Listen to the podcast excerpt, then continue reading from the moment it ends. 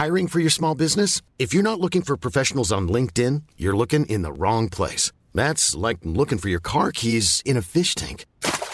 LinkedIn helps you hire professionals you can't find anywhere else, even those who aren't actively searching for a new job but might be open to the perfect role. In a given month, over 70% of LinkedIn users don't even visit other leading job sites. So start looking in the right place. With LinkedIn, you can hire professionals like a professional. Post your free job on linkedin.com/people today.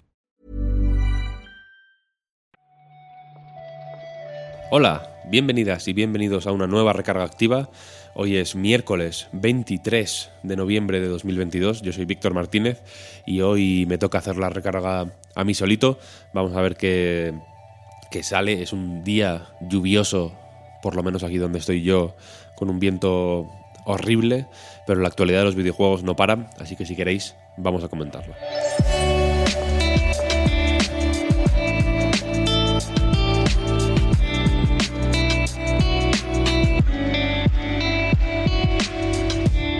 Vamos a empezar, si queréis, con una pequeña aclaración. El lunes mismo de esta semana comentamos la noticia que estuvo circulando por muchos sitios de que Team Ninja quería recuperar Ninja Gaiden y Dead or Alive, hacer más que recuperar, hacer reboots, ¿no? Los consideraban franquicias durmientes. Y la cuestión es que en un evento coreano llamado G-Star se habló de hacer reboots tanto de Ninja Gaiden como de Dead or Alive. Y la cuestión es que ya en ese momento hablamos de que igual había habido pues algún momento lost in translation en el que algo se nos escapaba y en realidad no se refería a eso, etcétera, etcétera. Y efectivamente parece que ese ha sido el caso, porque Tom Lee, que es director creativo en Team Ninja, ha aclarado a VGC, el Video Games Chronicle, el medio inglés, que aunque Dead or Alive y Ninja Gaiden son pues series importantes para Team Ninja, tanto por lo que significan a nivel histórico como por su importancia actual, la cuestión es que no hay ni planes concretos ni detalles que compartir sobre ninguna de esas dos series, y parece que efectivamente, a pesar de que dice el entusiasmo por el regreso tanto de Dead or Alive como de Ninja Gaiden es compartido por ellos, quiero decir, de momento no hay información sobre esto. Parece que efectivamente había un medio lost in translation, aunque bueno, a raíz de los rumores de esa confusión con los reboots y demás, pues se empezó a comentar, por ejemplo, que Platinum Games podía ser el estudio que el Team Ninja había elegido para encargarles pues ese reboot de Ninja Gaiden. Rumores por todos los lados, pero bueno, de momento quedémonos, si queréis, con la parte más oficial del mensaje, que es la que da el director creativo Tom Lee, que es que pues de momento parece que no tenemos que tener en el horizonte un reboot ni de Ninja Gaiden ni de Dead or Alive. Que Dead or Alive, recordemos que el último es de 2019, así que tanto como rebootearlo, ¿no?, o considerarlo una franquicia durmiente, pues en fin, igual es exagerar. Más cosas. Si habéis comprado algo recientemente en la Store de PlayStation, o si habéis decidido buscar en la lista de últimos lanzamientos en lugar de dejaros pues simplemente recomendar o ir a tiro fijo a lo que buscáis, quizá hayáis visto que de un tiempo a esta parte el número de juegos de shovelware, básicamente, de juegos basura que se presentan básicamente como una oportunidad fácil para conseguir trofeos, por ejemplo, ha aumentado. Es un asunto del que creo que hemos hablado alguna vez en Reload. Desde luego se ha comentado por ahí. Hay un vídeo de Kyle Bosman bastante bueno en el que habla sobre este tipo de juegos, y parece que Sony quiere pues limitar la cantidad de juegos de este tipo que aparecen en la tienda de PlayStation, porque ha actualizado los términos y condiciones de uso de la tienda de PlayStation para desarrolladores, y ahora parece que quiere reducir la cantidad de juegos spam y duplicados, como los llaman en estos términos y condiciones, que pueden publicar las editoras, hasta el punto de que si se detecta que una entidad concreta publica muchos juegos de este tipo, podrían ser eliminados de las búsquedas o descatalogados de la tienda, e incluso los creadores podrían recibir una prohibición que les impediría publicar más juegos en la Store de PlayStation. Juegos spam o duplicados se consideran por Sony como aquellos que simplemente cambian los gráficos levemente, pero son a todos los efectos el mismo juego, juegos que utilizan gráficos también copiados y, en fin, estas penalizaciones que quieren aplicar a las editoras que publiquen este tipo de juegos, según dice Sony, son independientes del historial que tenga. Y, en fin, ya digo, podría implicar incluso la retirada de la licencia para publicar juegos en la Store de PlayStation. Hay muchos juegos de este tipo, hay juegos en los que tienes que, yo qué sé, saltar de forma semiautomática obstáculos y te van dando logros y en cuestión de 30 minutos te consigues el platino. Es una línea de juegos que... Un tipo de contenidos, me resisto incluso a llamarlos juegos, que son relativamente populares, en realidad, para la gente que es adicta a acumular trofeos de platino. Y aunque no todos los juegos que tienen logros fáciles encajan con la misma facilidad en esta categoría de shovelware extremo, desde luego sí... Creo que son parte del mismo problema. No sé si os habéis enterado de que empezaron las rebajas de otoño de Steam ayer por la tarde. En España fue a las 7 de la tarde cuando empezaron, creo. Y si habéis intentado buscar algún juego allí saliéndoos de las recomendaciones personalizadas o de las categorías o de los destacados de cada categoría, si intentáis, por ejemplo...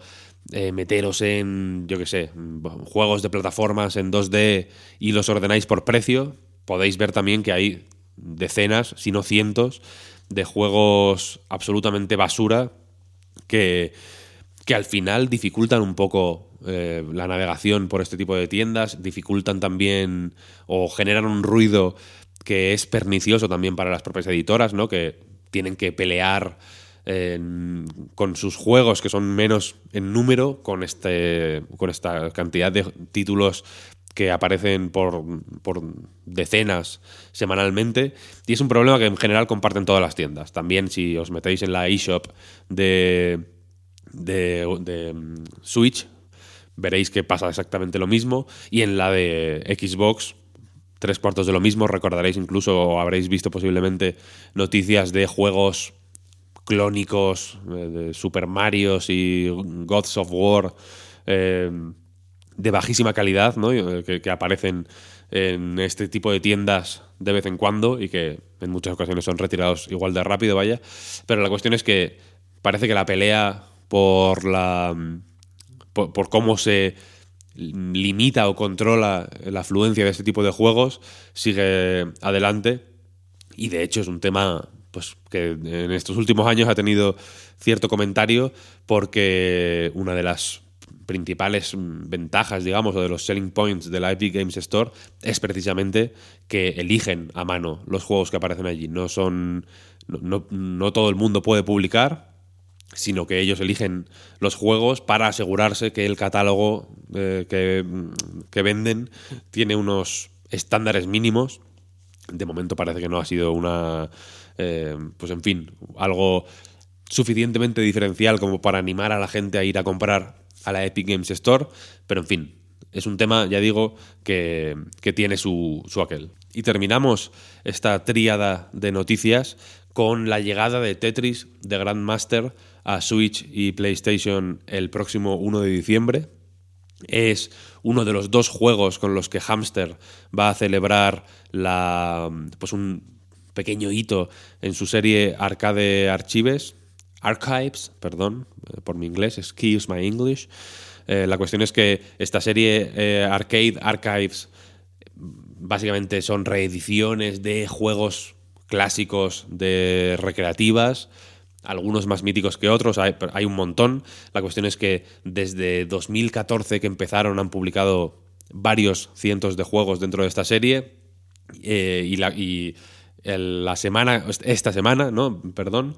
mañana mismo, 24 de noviembre, se cumplen 300 semanas consecutivas publicando un nuevo juego de esta serie cada semana, vaya.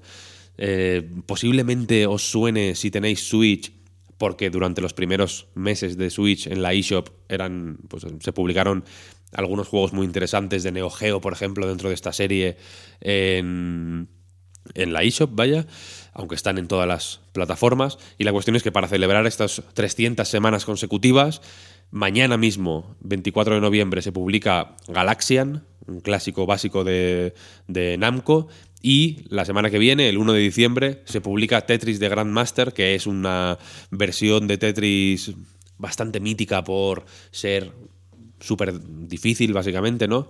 Y por tener un sistema de puntuaciones bastante interesante, o de rankings, perdón, bastante interesante, que te puntúa, o sea, te califica la partida según pues cómo lo vas haciendo. Y el objetivo último se supone que es conseguir la calificación máxima de Grand Master, que es algo que solo está al alcance de unos pocos afortunados. Y la cuestión es que estos dos juegos, dentro de que son ya parte de la celebración de las 300 semanas, cada uno a su manera es también único dentro de esta serie, porque Galaxian, que se publicó originalmente en 1979, es el primer juego de la década de los 70 que se publica dentro de esta serie, y Tetris de Grand Master es el primer juego de 32 bits que se publica dentro de esta serie también. El de Grand Master está desarrollado por Arika, que son los mismos que muchos años después hicieron Tetris 99, precisamente, y Pac-Man 99, por ejemplo. También hicieron Street Fighter X, por ejemplo, o en Wii Endless Ocean. Es un estudio que ha hecho muchas cosas distintas. Y nada, básicamente, esa es la cuestión. Salió en el 98... por dar un poco más de contexto al juego, y es una oportunidad tan buena como otra cualquiera de volver a Tetris, que es algo que siempre da gustito. Y hasta aquí, si os parece, la recarga activa de hoy. Muchas gracias, como cada día, por escucharnos, por suscribiros a la recarga en Apple Podcast, en Spotify, en donde más os apetezca. Muchas gracias por ponernos 5 estrellitas en todos los sitios que podáis, nos ayuda mucho, creednos.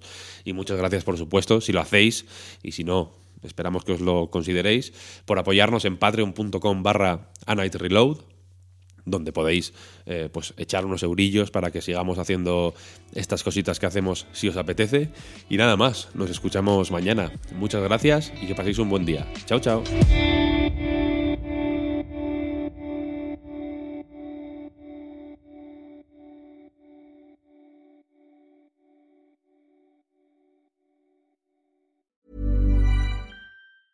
I'm Sandra, and I'm just the professional your small business was looking for. But you didn't hire me because you didn't use LinkedIn Jobs. LinkedIn has professionals you can't find anywhere else, including those who aren't actively looking for a new job, but might be open to the perfect role, like me.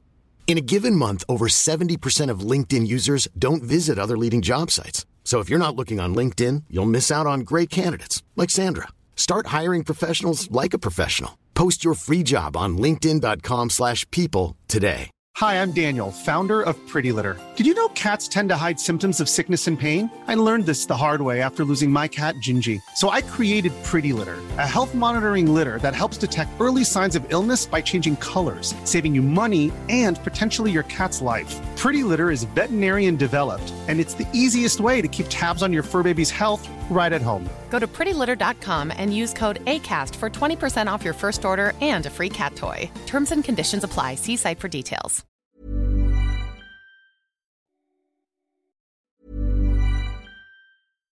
Hi, I'm Daniel, founder of Pretty Litter. Cats and cat owners deserve better than any old-fashioned litter. That's why I teamed up with scientists and veterinarians to create Pretty Litter. Its innovative crystal formula has superior odor control and weighs up to 80% less than clay litter.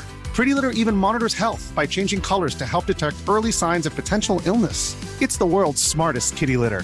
Go to PrettyLitter.com and use code ACAST for 20% off your first order and a free cat toy. Terms and conditions apply. See site for details.